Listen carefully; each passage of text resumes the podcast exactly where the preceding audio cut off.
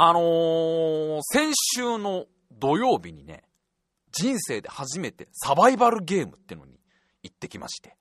まあ、つうのもあのー、目の前に今座っているうちの番組 AD の AD 笠原くんっていう男の趣味がサバイバルゲームなんですよ。でこのおじさんがまあサバゲーにもうハマってて、サバゲー歴もう1年ぐらいもう1年ぐらいになるかなとにかくそのさ、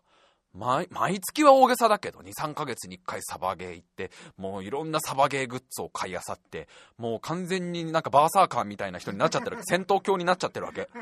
もう、このおじさんだってそのサバゲーにお金を使えるぐらいになったってことだよね。笠原くんなんてもうさ、今はその、ね、ちゃんと正社員として働いてるから、趣味としてサバゲーやれるけど、たかだかその3年ぐらい前までは毎日がサバゲーだったんだから、この人は。日常生活がサバゲーだったんだよ、この人は。当時なんかもまともに仕事もせずに役者やってたからさ、全然収入なんてない頃だから、まあもうこのラジオで何回もネタになってるけど、当時は本当お金がないから住んでいるアパートのそのガスと水道が止まっちゃって、オール電化っていうね、すげえポジティブなオール電化で。電気しか通ってないってことをオール電化って言い張ってるっていう。電子に完全に依存している。完全にもう、電子に身も心も全て依存しちゃっている。別れるに別れらんないタイプの共依存の関係になっちゃっている。デンコとそのズブズブの関係になっている毎日送っていた人ですよ、この人は。全然そんなお金ないからもう当時は1週間の食費500円とかだからね、笠原くんね。もう黄金伝説どころじゃないね。オリハルコン幻想機みたいなさ、それあんのみたいな。オリハルコンがあったらいいな幻想みたいな。黄金伝説どころじゃなかった人ですよ、この人なんか。それが今やさ。まあ、お給料で結構いろんな高いさ、一丁数万円するようなライフル買ったりとか、迷彩服も結構あれするじゃん。もう金を結構突っ込んでるわけ。あんただって公園の水道で米を研いでいた男だよ。かん、どう見たってもそれがサバイバルゲームだよ。当時はもうアパートの水道代払えないからって公園の水で髭剃って顔洗ってこうね、お米研いで公園のウィンディーネって呼ばれていたとこだから。それがまあね、正社員様ってね、やっぱ財力が違うわなってことで。まあ、とにかくその、AD 笠原くんが、サバゲーバカになっちゃったから、その、すごいわけですよ、推しが。白井くんも行こう、白井くんも行こうみたいな。俺もともとそういうあんま興味がないし、そういうなんていうのか、サバゲーっていうものに興味がなかったんだ。あ、ごめん、サバゲーが何かまずわかんないか。ちゃんと説明しとかないといけない。多分サバイバルゲームやったことない人からしたら、どういうものかいまいちわかんないと思うんだけど、サバイバルゲームっていうのは、あのー、体中に蜂蜜を塗って、で、ヘリコプターでジャングルの方まで行って、そこから突き落とされて、で、その体中に塗った蜂蜜にどれぐらい虫が寄ってくるかを競う。その寄ってきた虫の重さを測って、だ大きめのガとかをいっぱいたからせるとポイントが高いっていう。あの、なんかあのー、だから長めのムカデとかもポイント高いんだよね。しかも強めの毒とか持ってるとなおいいみたいな。赤色と黄色のなんか点々がいっぱいついている。あれ、それね、まあ、甘噛みで死ぬよみたいな。あ、甘噛みで即デスのムカデなんかが入ってると、あ、それすごい15ポイントみたいな。その虫の重さを測るような、爆笑オンエアバトルっぽい感じのゲームじゃない。あっちじゃないんだよね。ガザール君がやってるのはあっちのサバゲーじゃないらしい。なんかもう一個の方のサバゲーで、まあ、要はあのー、エアガンとかさ、電動ガンとかさ、まあ、BB 弾が出るあの、鉄砲のおもちゃあるでしょ。あの、BB 弾が出る鉄砲で、えー、戦争ごっこみたいのをやるって。それでこう、撃ち合ったりとか、陣地を取り合うっていうのに、笠原くんそのサバゲンハマってるわけ。で、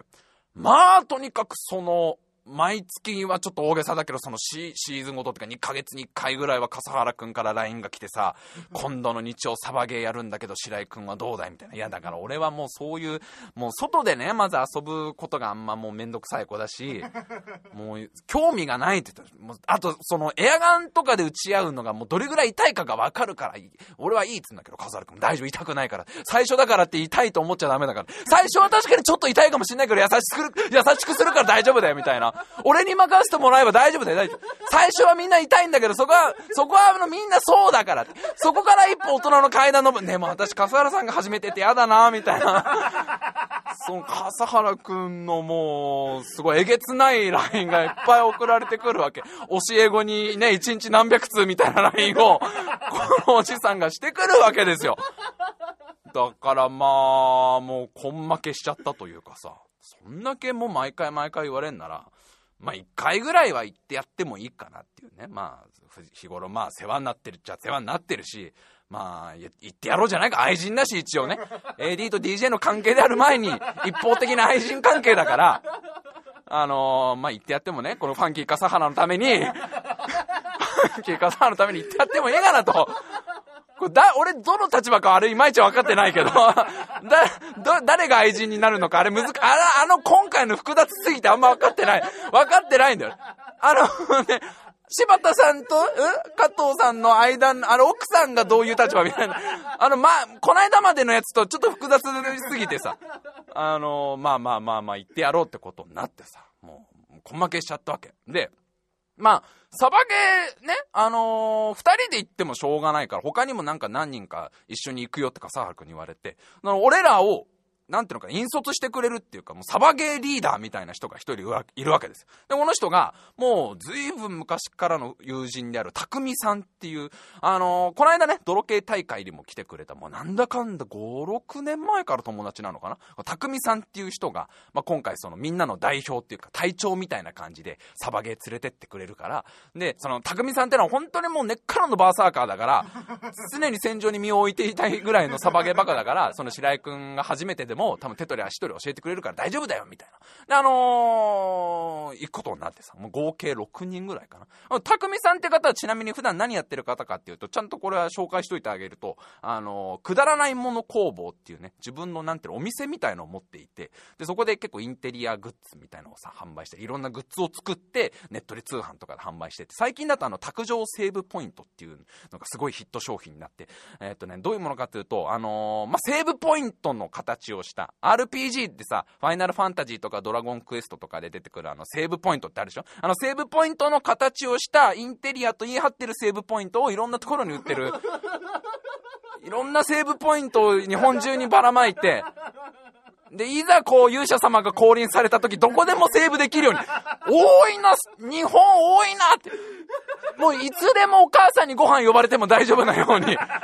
だってあれ相当売れてるよね。匠さんの卓上セーブポイントって。多分だっていろんなとこでもう話題になっててね、普通になってもう取り扱ったりとかしてるもんね、いろんなとこでね。だから相当日本中今セーブポイントだらけだから、まあ、勇者様がもし降臨されても、もうお好み、お好み焼きをひっくり返す前もセーブできるし、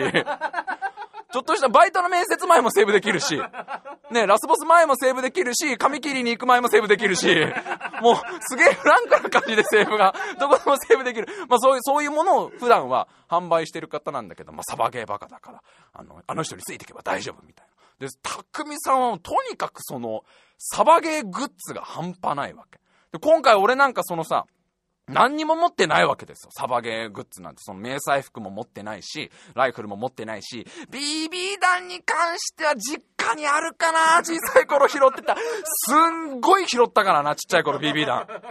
BB 弾屋さんになると思ってたんだから、小さい頃。俺はあの、大きくなったら BB 弾をこうやって集めてね、いろんな人に販売する、そういうお店を開くんだというぐらい、フィルムケース何十本分の BB 弾が、おかんが捨ててなければね、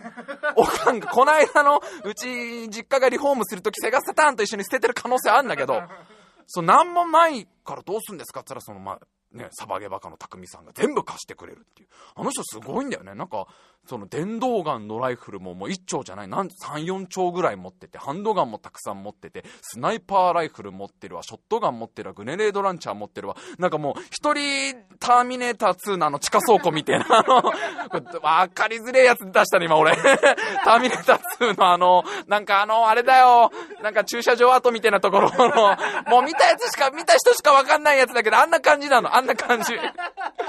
もうすごいんだよね、匠さん。ギリースーツっていう、この間泥系で持ってきてくれたけど、ギリースーツっていうね、その、スナイパーの人とかが着る、要は草とか葉っぱがいっぱいくっついてる服で、それを着込んでしゃがんだらもう草むらにしか見えないっていう、なんかもうユニクロとか島村絶対売ってないような感じの、ギリースーツ持ってたりとか、なあの人多分、あれだよね、あの人の住んでるアパートの地下、戦闘ヘリアパッチ1台ぐらいあるよね。絶対あるよね、あれ。まだサバゲー仕様だから多分輪ゴムで動くタイプだけど、輪ゴムをねじってねじってねじって飛ばすタイプのアパッチの 1, 1機ぐらいは、多分あのアパートの地下あると思うんだよね。匠さんが持ってないの多分パワードスーツと中距離ミサイルぐらいだよ。それ以外のグッズは多分ね、全部持ってるんだよ、あの人。まあそういうコマンド匠さんがいるから、全部貸してくれるっていうわけ。で、まあ行こうって話になって、俺と笠原くんと、そのコマンド匠と、あともう一人、まあ、いっちゃんって女の子で、この子ももう5年ぐらい前からかな。なんだかんだ結構前から友達で泥系とかも来てくれる。で、まあその子もサバゲー何回かやったことあるって。で、さらにあと2人、今回初めてお会いする方みたいな。その笠原くんから事前にさ、連絡もらってさ、今回その、まあ、白井くんも面識なるコマンド匠さんといっちゃんと、俺と笠原くんの他の2人、普段サバゲー一緒にやっている友達も来るから、白井くん、あの、くれぐれも人見知りしないようにねっていう LINE を、わざわざあの、ご親切に、ご親切に AD 笠原さんからいただいて、なめんじゃないよと。あんたね、仮にも僕もう31歳ですよ。LINE で、LINE でね、人見知りしないようにねってあなた送りましたけど、仮にももう31年私も人生生きてきてね、小学校、中学校、高校、専門学校をどっと出てね、自分で働くようになって、いろんな出会いと別れを繰り返してね、いろんな初めましてを繰り返してね、最近はもう自分でイベントとか主催してね、ね、いろんな人とこう会ってるわけ。こんな人見知りなんてするに決まってんじゃん。なめんじゃないよ、人見知りを。そんな全ての経験が全て虚無に帰るがごとく人見知り毎回すんだよ毎回毎回すんだよ繰り返し続けんだよ、この歴史は。おかしいな、もう多分、もう400回目ぐらいの初めましてなのになんで心は閉ざすんだろうって、毎回思ってるよ、俺は。だって自分とこのリスナーさん呼んでイベント開いたって全員に人見知りしてんだから。本当に、なめんじゃない。友達の子供の1歳の赤ちゃんにすら人見知りしてんだから、こっちは筋金入りなのも、ね、オリハルコン製の筋金が入ってるわけ。この人見知りにを。俺を笠原くん何を勘違いしたか LINE の一通で俺が人見知りしないとでも思ってやがんの。ほんと何年来の付き合いなんだと。本当に舐めんじゃないと。人見知りのその免許改伝舐めんじゃないよっていう。とにかくその当日は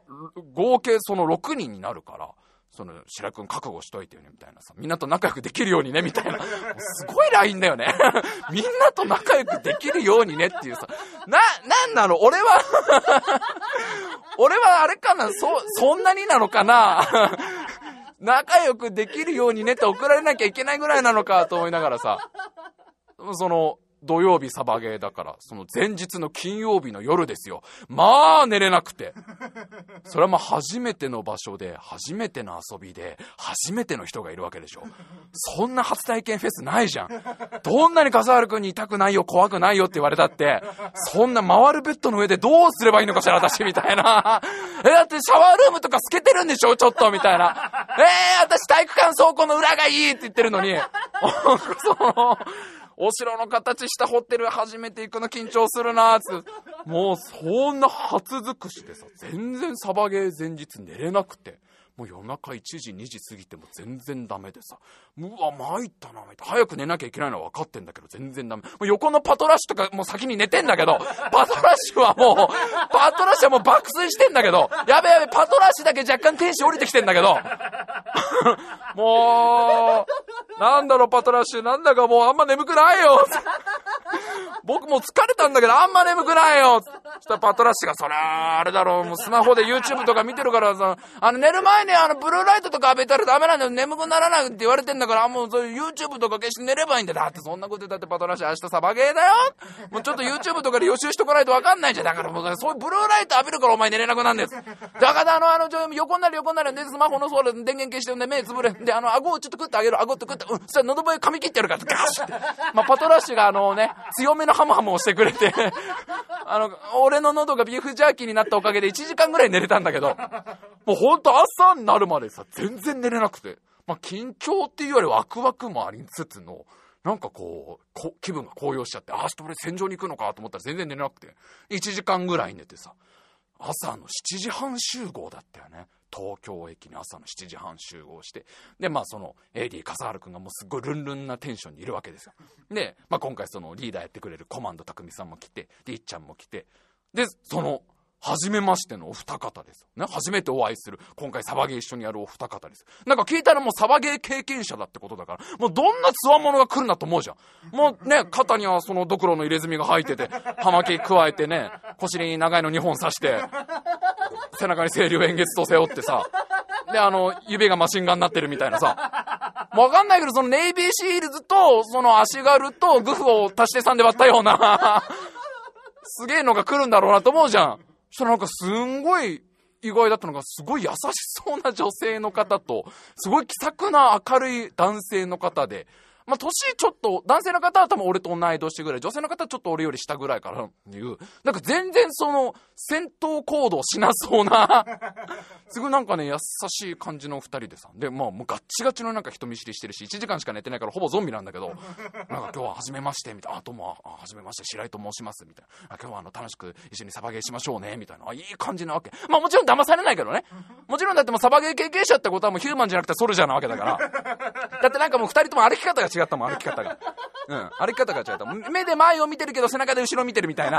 なんかあの、多分気安くこれ後ろに立ったら死闘でやられるやつだな、みたいな。気安く後ろに立ったら後頭部のあたりがパッカーって言われて中からこう小さいおじさんがスナイパーライフルカチャッと構えるやつの、そういうタイプの二人ってのはね、すごい感じたんだけどね。あのー、多分5発の BB 弾で13人の特殊部隊やれるみたいな。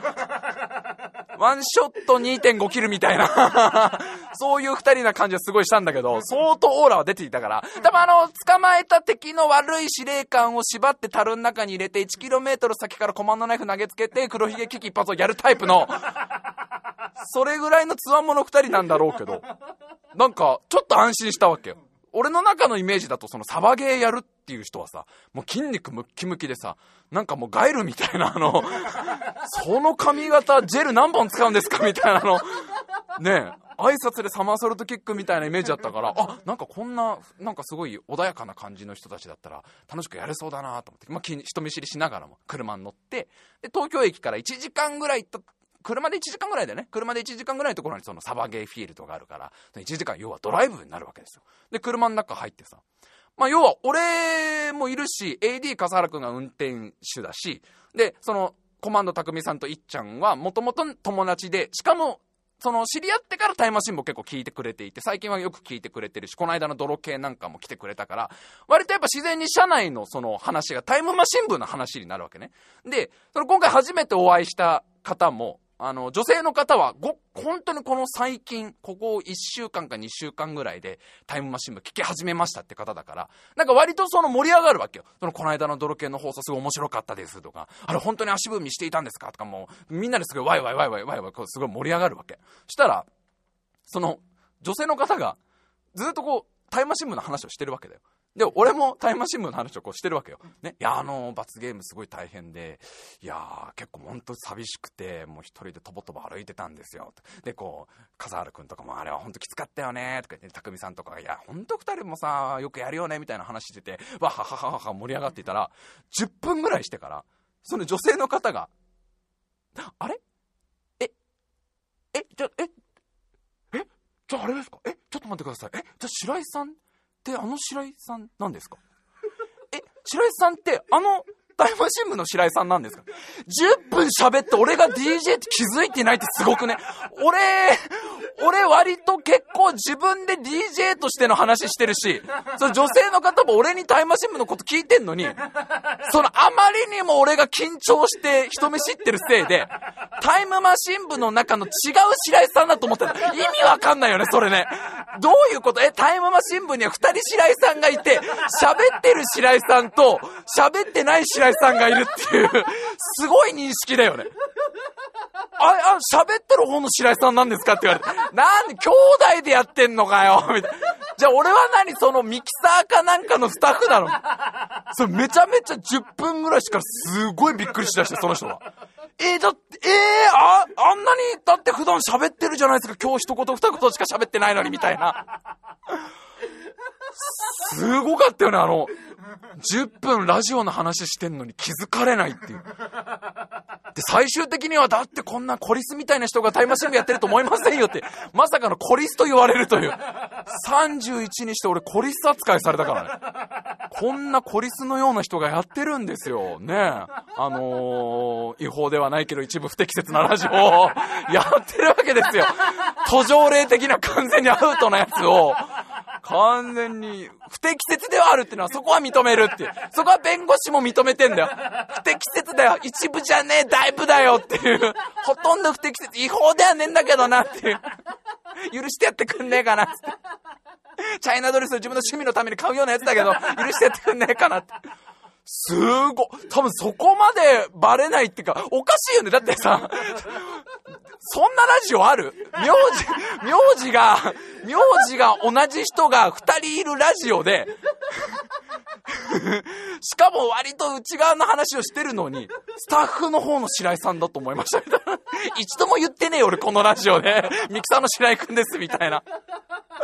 まあまあね、まあ実際コリスみたいな存在ですから、もう BB 弾の代わりにどんぐり集めてるような人間ですから、もう今日はね、あのどんぐりの代わりに BB 弾をね、集めに行くって。あのまだ、あのリスじゃなくてコリスだから、子供だから、BB 弾とあのどんぐりの差があんまわかんねえんだよね、まだね。食べられる方がどっちかわかんねえから、とりあえず親に拾ってこいって言われたから拾いに行くんです、みたいな。まあ、そんな、そんなか、俺の人見知りって。そんなかと思ったけど。まあまあ、そんな、あの、初めましてのお二方も入れての6人で、この後サバゲー迎えましたんで、えー、今日最後まで聞いていただけたらなと思います。それでは参りましょう。タイムマシン部 G!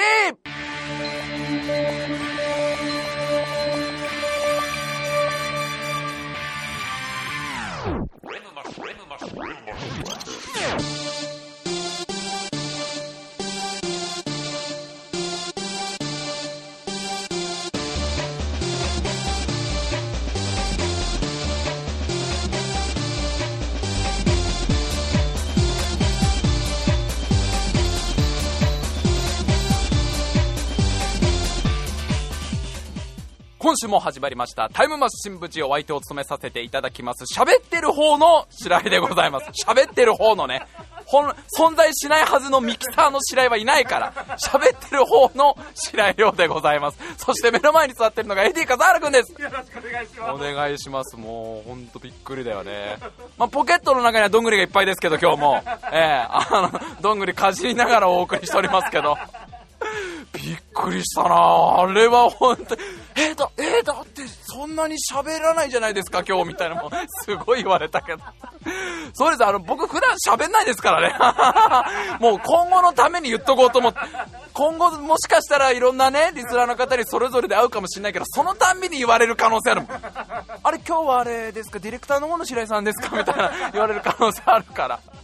まあまあまあ、それでもわきがいいと1時間ぐらいドライブしてさ、いよいよサバゲー会場着いてさ、これがまあ、でっかい会場でね、なんかイメージしてたのより全然本格的で、まあ、広さで言ったらサッカーコートぐらいあるよね。フルのサッカーコートぐらいあって、で、しかもただのその、なていうの？こう、空き地っていうか草原じゃないわけ。なんかちゃんと小屋とかいっぱい建ててあってさ、なんか、なんか廃車っていうのかな？この車のぶっ壊れた跡とか、バスの潰れた跡とかがこうあったりとか。あとこうコンテナ？貨物用のコンテナとかが置いてあったり。要は全部バリケードみたくなってるなんかその簡単な紫外線が楽しめるサバゲーフィールドですみたいになってるわけ。でさらにびっくりしたのが俺てっきり今回その6人で三々に分かれて遊ぶもんだと思ってたら他の参加者の方60人ぐらいいんのねそれを笠原君言えって話だよ初めましての方がお前62人じゃねえかこの野郎とどんだけ今日初体験しなきゃいけねえんだと。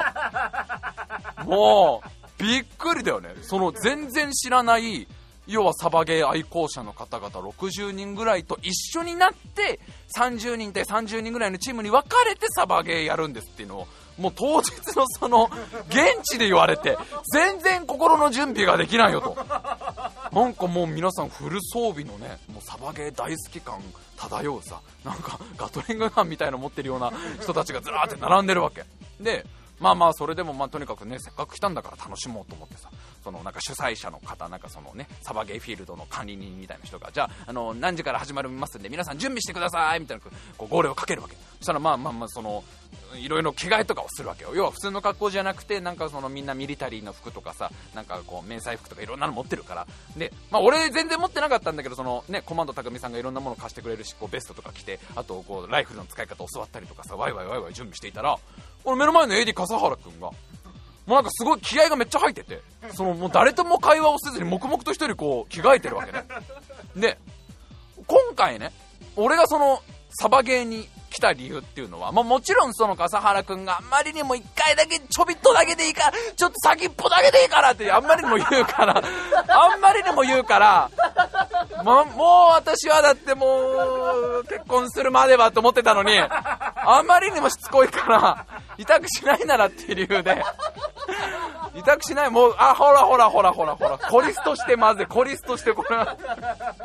ほらもうね、だいぶ不適切になってるから、この時点でも。だいぶ不適切なんだけど、あの、まあまあ、1回ぐらいは経験としてやっといた方が話のネタにもなるかなってのあったし、もう一個大きな理由として、それ AD 笠原君に実は誕生日プレゼントを渡してるわけよ。その今年の4月に、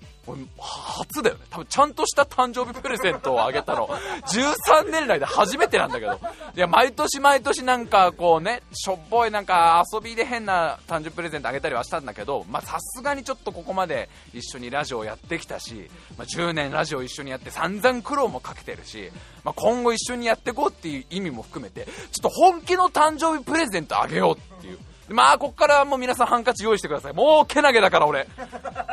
あの、ガチの、カザール君が本気で喜ぶ誕生日プレゼントを、やっぱり DJ として愛人としてプレゼントしてあげようと思ったから、その笠原君が公開している Amazon の欲しいものリストみたいのがあるのね。笠原君がその、なんかふざけた感じで Facebook かなんかにアップしてて、その、誕生日が近いんでこの欲しいものリストをみんな見といてくださいみたいな感じでアップしてるのを俺は笠原君にも気づかれないようにこっそり見て。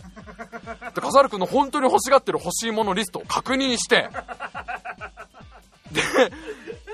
ちゃんとそのそこそこいい値段のするサバゲー用のベストを買ってあげたわけ、まあ、この間泥系の時実は持ってきてたあのスワットって背中にデカデカと書いてあるサバゲー専用ベストみたいのがあったからそれを買ってあげて。で、そのサプライズで渡そうと思ってね、わざわざ私は。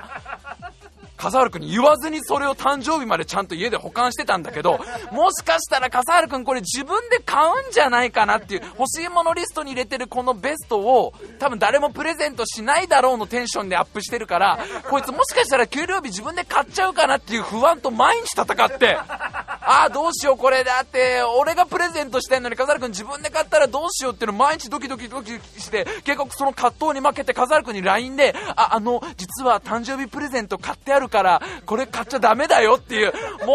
う、この初々しさだよ、この、この美少女、みんな広瀬すずに、広瀬すずに変換して、俺を今。ちはやふるに変換してくれよ、俺を。このけなげさだよ、このけなげさ。このもう笠原君に LINE でさ 買っちゃダメだよって今度のあのあれでプレゼントするからって言ったら笠原君すっごい喜んでさえー、なんで白井君プレゼントなんて買ってくれたのみたいな。いや一応その世話になってるからその買ったよみたいな。で今度渡すからさみたいな。でそのサバゲーのベストをまあ、本当にそのサバゲー用のね、飾るか本当に使いたいってやつだったから、今回そのね、サバゲーで使うっていうことだからさ、すごいワクワクして、ああ、あの、もう笠原さんが私のプレゼントしたあのスワットのベストをね、つけて、あ活躍してくれるんだ。もう私その姿を見られるだけで生まれてきた、生まれてきてよかったと思えると思って、ワクワクワクワクしたらさ、その目の前で笠原君どんどんどんどん着替えて、なんかライフルの整備とか始めて、よしとか言うわけ。着てないの、スワットのベスト。スワットのベスト装着せずに、なんかそのミリタリーの格好をして準備完了みたいなこと言ってるわけ。えちょっと笠原君笠原君おかしいおかしい。準備完了じゃないじゃん。準備完了してないじゃん。それはだってあれだよ笠原君今あのあの宇宙大帝ゴッドシグマの最後の背中の羽がつく前のあ分かりづらい例えになっちゃったね。ちょちょっと分かりづらかったね。だからコンバトラー V のバトルジェットがまだくっついてないって。ああ難しい。どこにすればいいのかが割とむずい。もうちょっと新しめの声あ新しめの声ってやつ。だガオガイガーでいうとこの新幹線がまだ肩に通ってない状態みたいな。あもう分かりたいもうちょいもう分かんないもう最近のアニメとか分かんないここまでしか分からない一番よって96年までしか分からないからその笠原君準備完了とか言ってんのにさなんかその、キャプテンアメリカの立てねえ状態みたいな。完了してねえだろうが、それみたいな。一番大事なとこねえだろうが、みたいな。ただの青タイツじゃねえか、この野郎、みたいな状態になってるわけ。いや、これで準備完了だよ、みたいな。ちゃんと、その帽子もかぶったし、ゴーグルもつけたし、ミリタリーの格好になったし、銃も捨てているだか、これで OK だよ。いや、だからスワットのベストないじゃんって言ったら、これすごいですよ皆さんねここまで聞いて俺がけなげにねけなげにそのこっそりアマゾンで買ったそのプレゼントしたベストを笠原君あんあんだけ喜んだベストを笠原君はあああのスワットのベストねあれ邪魔になるから持ってこなかった邪魔になるからあなたはっきり言って言いましたからね。覚えてると思うけど。笠原君普通のトーンであああれはね今回邪魔になるから持ってこなかった。ちょちょちょちょちょちょ邪魔。万が一、万が一、万が一 BB 弾の当たりどころが悪くてあなたに何かあったら私もう生きていけないと思って私はあのベストを、あのベストを星に願って、そしたら星々たちがあのけなげな少女の願いを叶えてやろうっつって、そうね、叶えてあげましょうっつって、オリオン座の涙から生まれたあのベストが、なんてけなげな少女だろうっつって、ほとりとこぼしたあの獅子座のよだれがだよ。あのベストになったのに流れ星で流れ星で折られたベストなんですよ。それを笠原さん邪魔になるからすごいよね笠原君。人のプレゼントを。ここで使わないでどこで使うんだよ。いやあれ多分その場にいた匠さんとかちょっと引いてたと思うよ。え笠原君持ってきてないの？みたいな。だって一応白井君が誕生日プレゼント。すごいよね。本当に笠原君悪気なえ当たり前じゃんのテンションで言うわけ。だもちろんあれ私服では来てくれてんだよね。ね彼女とのデートの時には来てくれるんだよね。スワットのベストをね。スワットって背中に堂々と書いてあるやつを。デートで着てってあれ。サバゲーに着ないんだったらすげえ手を横に振ってるけど着るわけねえじゃんの顔で。ほらこういう話をするとまたこの間みたくさねすごい心の清らかな中高生リスナーたちからさ本当にほんあのもうシュレさんすみません本当に笠原さんに幻滅しましたとか 笠原さんに対して本当に怒りが湧きましたって。あの今回はみんなガチギレしていい俺今回に関して一切フォローしないから。あのー、本当にもうね傷ついちゃってるからこの子は。あの心に BB 弾めり込んでるから。いやーもうそんなもうさ戦う前から心折れちゃってまあ、しょもう持ってきてないってなったらもう今日私帰りたいと思いながら まあせっかく来たから俺もそのサバゲーの格好になってさ笠原君どうどういうやつなのかまだ分かんねえなと思いながらまあまあそれでもその1回戦目が始まるわけですよ。もうね戦いは待ってくれないから戦いは待ってくれないからサバゲー1戦目ですみたいなのが始まるわけ。でその1戦目のルールがなんか無限復活バトルロワイヤルみたいな要はサバゲーって BB 弾が一発当たったらそれでもうアウトなの。本当はね。本当はなんか敵にバーンって撃たれて BB 弾がどこでもいいから当たっちゃったら自分でヒットっつって退場しないといけないんだけどさすがにやっぱそのガチのルールをいきなりやっちゃうと、まあ、みんなもまだ体があんま起きてないしなんか俺みたいなほら初心者の方も結構いたりするからそういう方たちのためになんかこう気安くできる一番簡単にできるルールなんですみたいな。もうあの死んじゃってもこう手挙げてあのヒットって言えばもう一回生き返ることができる無限復活バトルロイヤルですみたいな。初心者の方はもうこれで戦場に慣れていただいてもうあの缶コーヒーの蓋を開けるテンションで引き金を引けるようにサクサクサクサクそれ今まだその引き金は重いかもしれないけどもう完全にプシュップシュッな感じでプシュッな感じで敵を撃てるようにみたいなね、まあ、に入るものの全部がもう敵に見えるように あの初心者の方はこれで慣れるようにしていただいてみたいな説明をしてくれて。で、まあ、その始まるわけなんだけどさ。いざそのスタートするとさ全然勝手が分かんないんだよね。その電動ガンを持ってねサバゲの格好してるんだけど何していいかあんま分かんないわ。けで、とりあえずもうその AD 笠原君についてこうと。笠原君はもう4、5回やってんだよね、サバゲーね。4、5回ぐらいやってるから、まあ見るからに動きがいいわけ。なんかもうどこを進めばいいかなんとなく分かってますみたいな感じだから、いや、笠原隊長についてこうと思ってさ、笠原君の後ろタタタタタってついて、ちょっと笠原君待って早いよ早いよって言いながらついてってさ、頑張ってダッシュしていたらさ、まああのあれですよ、戦争映画とかでよく見る光景がその後繰り広げられるわけで、あのプライベートライアンとかでもあったかな、ブラックホークダウンとかでももしかしたらそういうシーンあったかもしれないんだけど、俺のかぶってた帽子が風で飛ばされるっていうね。で、それを俺が待ってって追いかけるっていう。ああ、私の帽子さん待ってって追いかけるっていう。あの、戦場の兵士たちか草原の美少女がよくやるやつだよ。俺普通にあの、なんか借りた、なんていうの、登山帽みたいなの被ってたんだけど、それの輪ゴム止め忘れちゃったから、風でヒューって舞い上がっちゃって、笠原くんどんどんどんどん目の前に突き進んでいくのに、あ、帽子帽子みたいな、お母様からいいた帽子がっていう、まああの、戦場ではよくね、見かける景色ですよね、あれはね。だそれたまたまあの、なんかあれですよ、狩りとかにやってきた御曹司がそれをさ、鷹と間違えてショットガンでバーンって撃ち落としちゃってさ、はあああ、お母様の帽子が無残にチリチリにって、あなた私が白池の霊場としての狼藉かって、そっからの戦争になるから、戦場ではよくある白池とどこぞの御曹司の一貫の戦いになるから、ロミオジュレットっぽくなるから、ある意味戦場でよくある景色なんだけど、すげえ恥ずかしかった。他のサバゲーの人たちがいる中で帽子追いかけてんの俺。帽子、帽子待って、帽子待ってっつって。まあまあまあ、それでもなんとか帽子をさ、ちゃんと、あ、戦場ではあれね、ゴムをちゃんと縛んなきゃダメなのね。ゴムを顎でキュッて縛って、もう一回ちょっと気を取り直してさ、あのー、進んでったんだけど、もうとっくら通りその笠原君なんかいなくなっちゃってて、もう見失ってて、一人ぼっちなんだけど、サバゲーすごいなと思ったのが、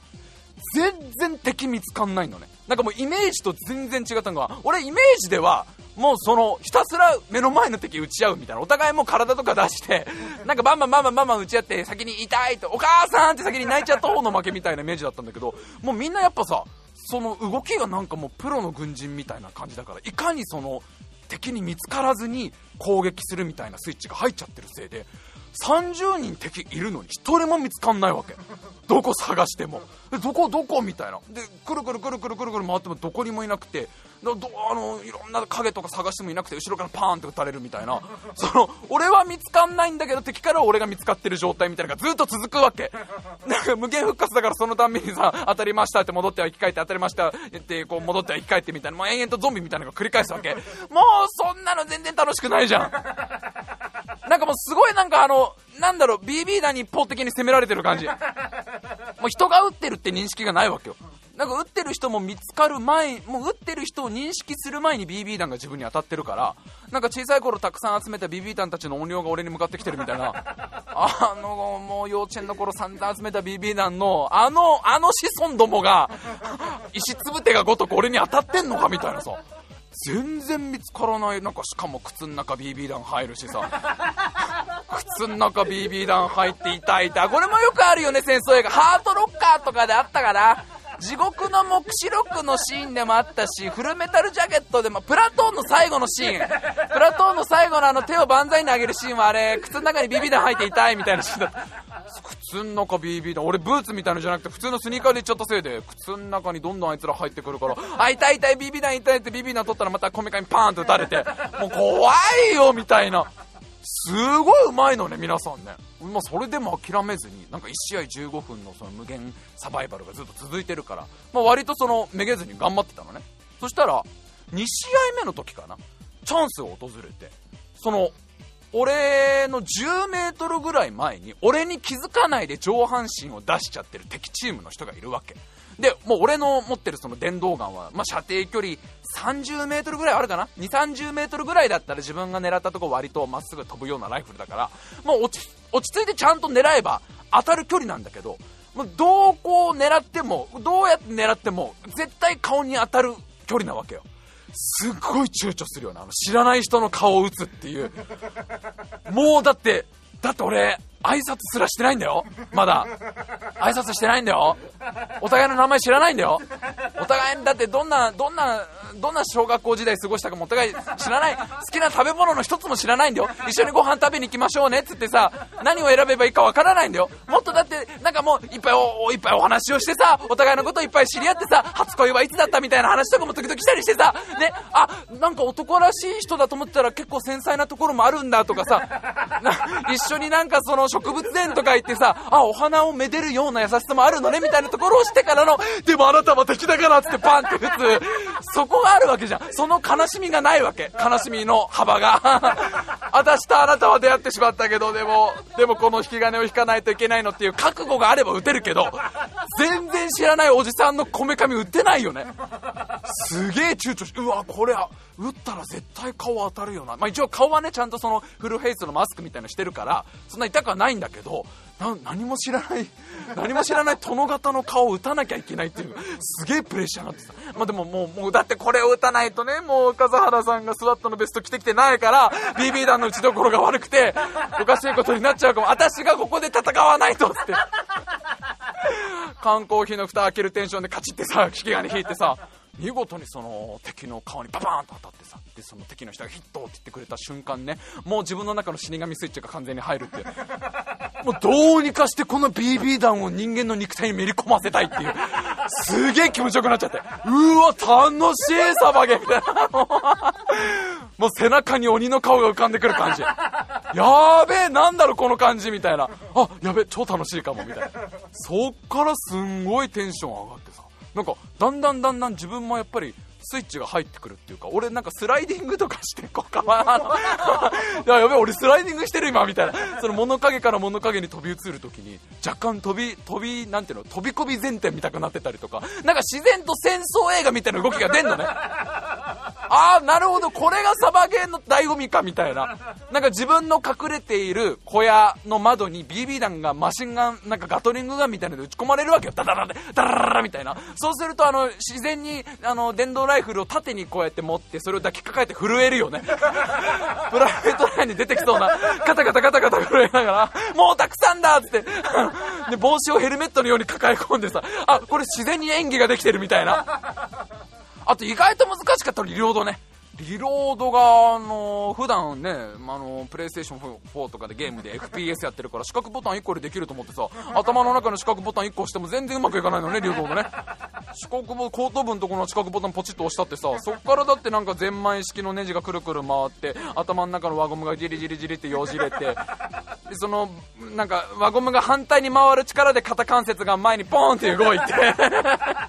そんな構造俺ねいつの時代のからくり人形なきゃ江戸末期のお茶運び人形の方が成功にできてるわみたいな。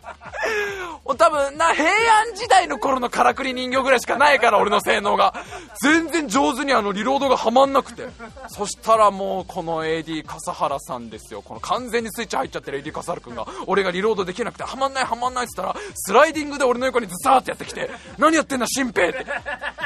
俺に任せろっつってライフルガチャってはめてくれてあちょっとかっこいいとか思ったりして。やべえなんだろこの入ってく戦争映画のテンション入ってく感じすごい楽しくて。で、まあ、結局1日通して12ゲームっていうねかなり過酷だったんだけど朝から夕方まで延々とそのまあバトルロワイヤルモードとかなんかそのフラッグシップフラッグモードフラッグモードみたいなやっぱ旗を旗を取り合うモードをやったりとかなんかいろんなルールがあるんだけどそれをやってさもうどんどんどんどん慣れてったらあのー、面白かったのがだんだんコミュニケーション取り出すんだよね。全然知らない要はそのまだだってお互いのこと何にも知らないねお母様の旧姓はとか全然聞いてない。どういうどこまで行けば相手の母の母の旧姓聞くん俺だって笠原の母ちゃんの昔の名前知らねえよ。今自分で言ってどういう何な何の関係それって今思ったけど。まだお互いの全然ねことも知らないのになんかその全然知らない人と戦争映画っぽく前方3人確認してる右手よろしくとか言われたら俺普通に OK とか言っちゃうのね。OK 右手のコンテナ影に2人います。みたいなこと。言ってああやばい。ちょっとなんかぽくなってるみたい。なそれがなんか意外と気持ちよくてなんか自分もその隠れ小屋みたいなところに隠れた時に味方味方とかがいるとあの銃弾大丈夫ですかみたいなリロード大丈夫ですか？俺カバーしますよ。とか ありがとうとか言われるわけ。何この感じ？すっげえもうやっべ同じ釜の飯食ってる感じ。すっごい楽しくて。テンション上がるわと思ったらついにやってきましたよついにあの瞬間やってまいりましたよ。俺がそのなんか建物の影隠れてるわけ。したら10メートルぐらい先に違う建物の影に味方が隠れていて。で俺らのその前方の草むらにどうやら敵が潜んでると。でそいつをなんとかあぶり出したい。でどうしようかどうしようかってこうあなんでアイコンタクトを取ってんだけどその10メートル前にいた全然知らないおじさんが俺にハンドサインを出してくれる。来たよー！出たハンドサイン！ハンドサインに本当に出すんだ！笠原くんが泥系で出してたハンドサインが。なんかあの、違うハンドサインなんだけど、なんかね、手を手刀のチョップの形にして、で、それを首の前にこう水平に動かすみたいな。スッスッってこスライドさせるみたいな動きをするわけ。全然わかんねえ。全然わかんおじさん一生懸命なんかやってるんだけどどういう意味かが全然わかんないその。なんだろうどういう意味だろうそれ。すげえチョップでなんかスライドスライドって草を刈ってこいってことかな。草あの草むらの草をお前全部刈ってからこっちに来いって意味かなこれな。あれかなやっぱり。お前の手刀から出るエネルギー波でなんか投げ払ってこいってことかな。そういうことかなみたいな。そこそこのテンションで行こうみたいな意味なのかな。全然わかんない。あの、すごい申し訳ないな。ハンドサインにハンドサインで返せない時。ハンドサインに対してく、もう向こうだってスイッチ入ってるわけじゃん。向こうだってもう、ね、トム・ハンクスの横のスナイパーみたいな気分になってるわけでしょ。それでハンドサイン出してんのに、俺ずーっと首かしげてるわけ。わかんないす。すいません、それわかんないっす。みたいな。ハンドサインブックもらってないっす。みたいな。首切ってこいって意味ですか？首切ってこいって。どういう意味かよくわかんないっす。それ。みたいな。もう、でもハンドサインとか結構みんな出してくれんのね。その笠原さんがやったあの目つぶしハンドサインも。あはあれだ目つぶしのやつ出たみたいな 指をチョキにして自分の目にこう当ててなんかこうそれをこっちにどうぞああねこちらの方に目つぶしをしてくださいみたいな。マジっすか俺。小さい頃とか軍隊格闘やってねえっすけど。ちょっとずれるかもしんねえっすけどいいっすかみたいな。やばーみたいな。あみんなんかでもああいうの分かってくると、それは結構サバゲー楽しいのかもなみたいな最初はもうなんでこんなもう辛い思いしなきゃいけないのと思ったんだけど自分がやっぱそこそこ戦えるようになると楽しくてでそのまあね、最初、なんで、なんでスマットのジャケットも持ってこないのよって喧嘩したあの笠原くんとも、割となんかお互いカバーし合ってさ、笠原くんちょっと後ろ見て俺前の方確認するからみたいなので、あ、なんかここで心の交流生まれてるみたいなので、すげえ楽しいなと思ったんだけど、やっぱ違うなと思ったのはコマンド匠さんね。その、俺たちのリーダーを務めてくれたコマンド匠さんはね、やっぱちょっとどうかしてるなと思ったのが、あの人なんか今回すごいんで持ってきた道具もすごくて、なんかいろんなもん持ってきてんのね。普通のライフルとかグレネードランチャーとかいっぱい持ってきてんだけど、あの人のやってた中で一番すげえのは、BB 弾がいっぱい飛び出る手榴弾を持って、その手榴弾を持ったままほふ前進で進んで、建物の窓から投げ入れて、建物の中の隠れている奴らを皆殺しにするって、もうそれサバゲーでも怖いわ、みたいな。あの人それで2回ぐらいやってんのね。もうなんかさ、な、そこま、てか、何 BB 弾が飛び出る手榴弾ってみたいな。そんなのあんだみたいな。あのコマンド匠さんの技術半端ねえなみたいな。まあ、だからなんかな、機会があればね、また行ってもいいし、まあちょっとね、企画でやるには危ないし、あと笠原くんのあのテンションみんな引くし、笠原くん超格好つけてたから、すんげえスライドとかしてたから、あれはちょっと引くかもしんないけど、まあ今後なんかな、もう何回か遊んでも、ただちょっとね、次の日の筋肉痛が笑えないぐらいだったから、まあ1年に2回ぐらいだったら行ってもいいかなと思いました。はい、というわけで今週も最後まで聞いてください。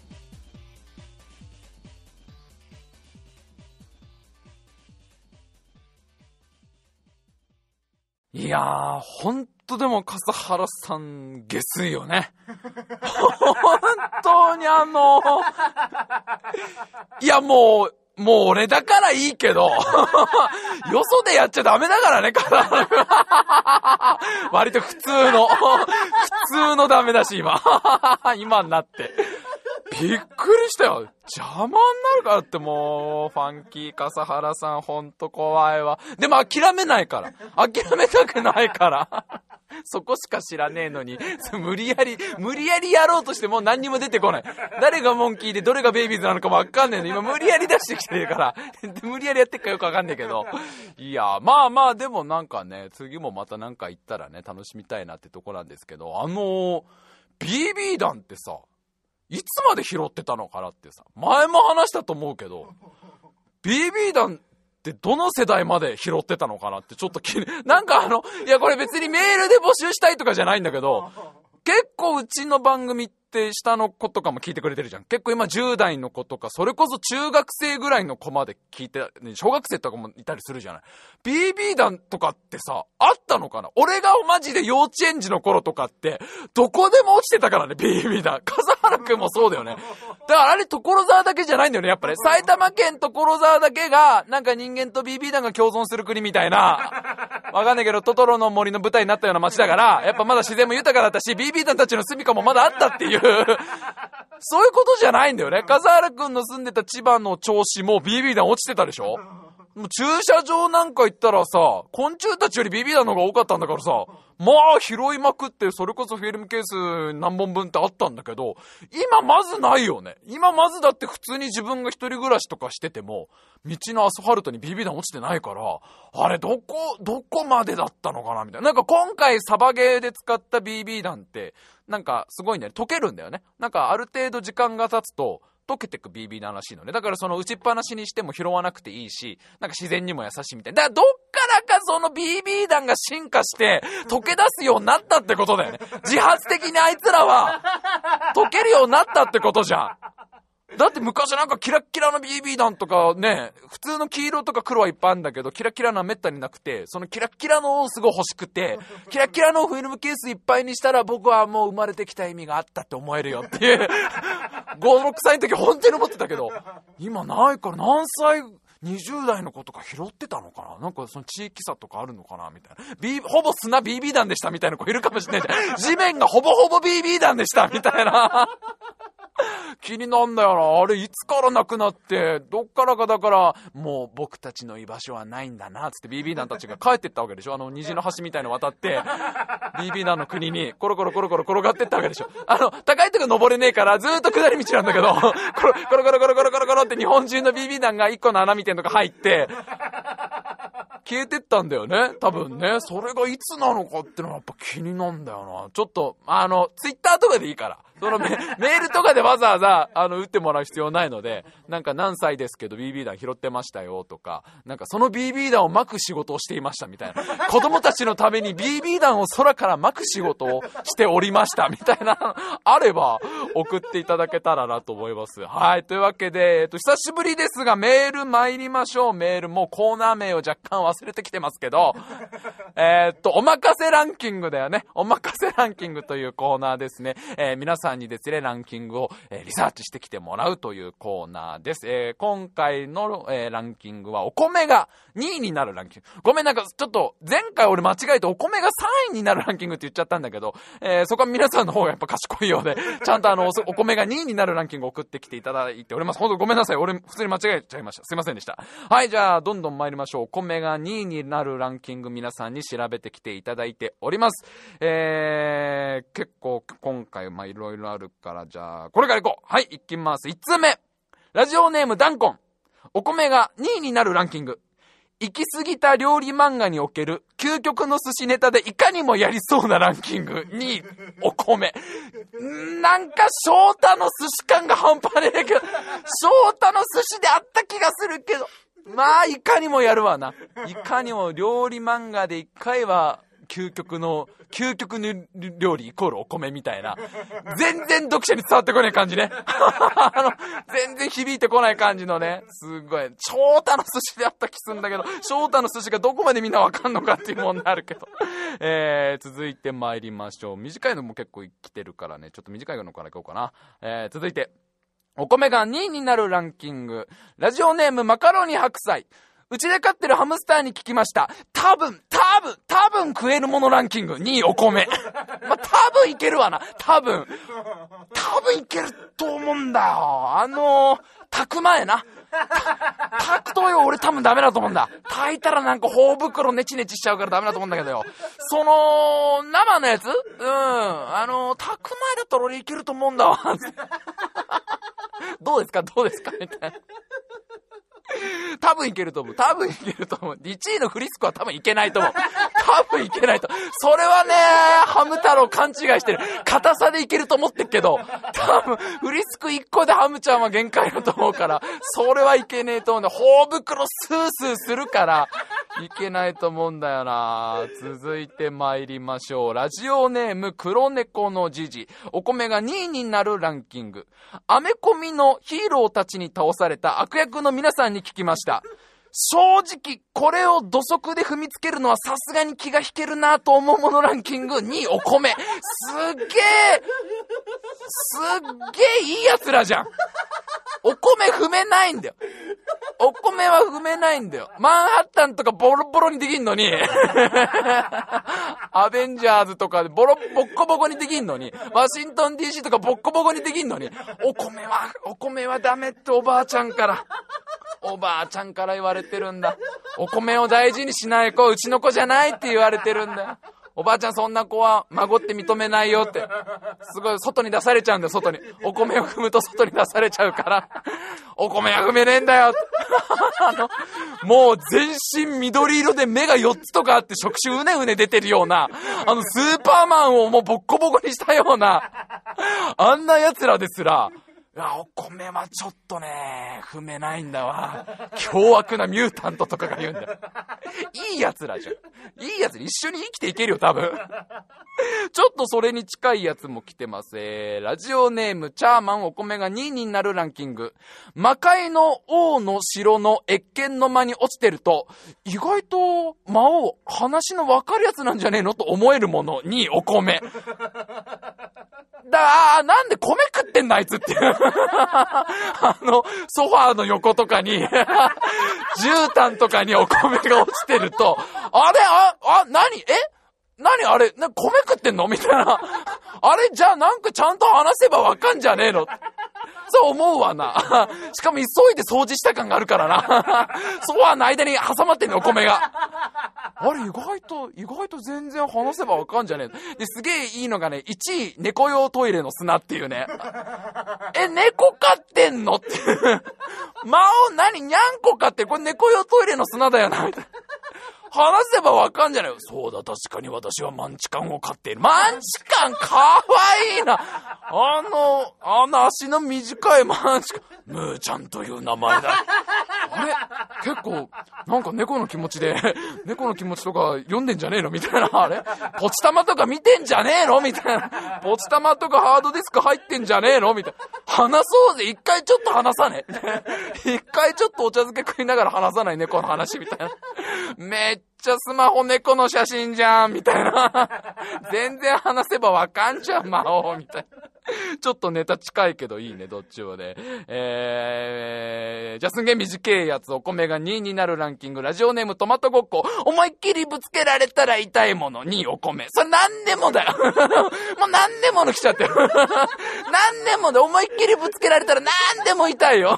お米じゃなくてもいいよ、もう。それなんでも、1位の砂鉄ってなんでも、ななんでもだよね。なんでもだから、そうなると3位コンペイトって書いてあるから、多分コンペイト一番痛いし。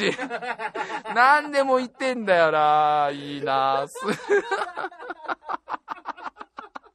なんでもの来ちゃったら強いわな。じゃあ最後参りましょうか。えー、ラジオネーム自家製テーブル。えー、いきます。お米が2位になるランキング。一人で食べるより、家族と食べれば。友達と食べれば、恋人と食べれば、いやもう別に一人で食べても、いつも安定にうまいものといえばにお米。まあ、だから安定にはうめえけど、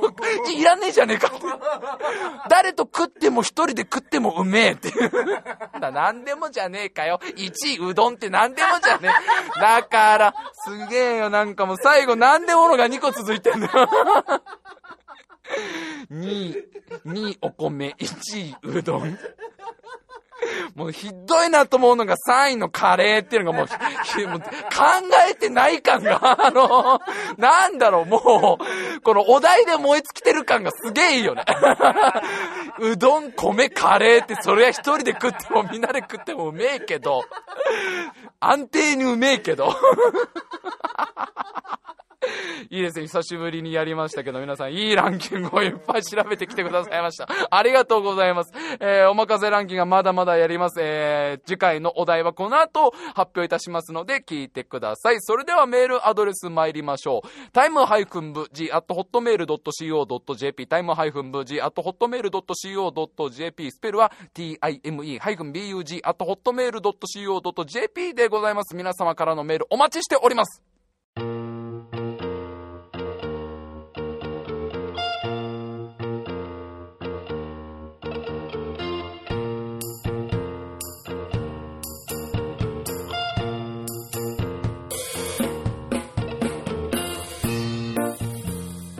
今週も長々と喋ってまいりました。えー、まずは次回の、えー、おまかせランキングのお題なんですが、こちらは、BB 弾が5位になるランキングというわけでね、もうそんなランキング調べる意味あんのかっていう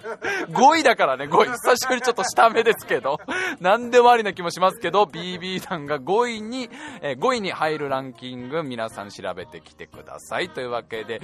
どうなのかななんか前もまあ喋ってると思うんだけど、昔なんか聞いて記憶あるから、匂い玉とかもあったもんね。匂い玉とかめっちゃ落ちてたもんね。匂い玉って BB 弾の親戚だってずっと思ってたもんね。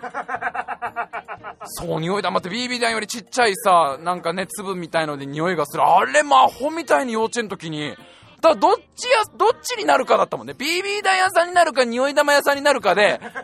幼稚園の頃の進路ってみんな悩んだじゃん、すごく。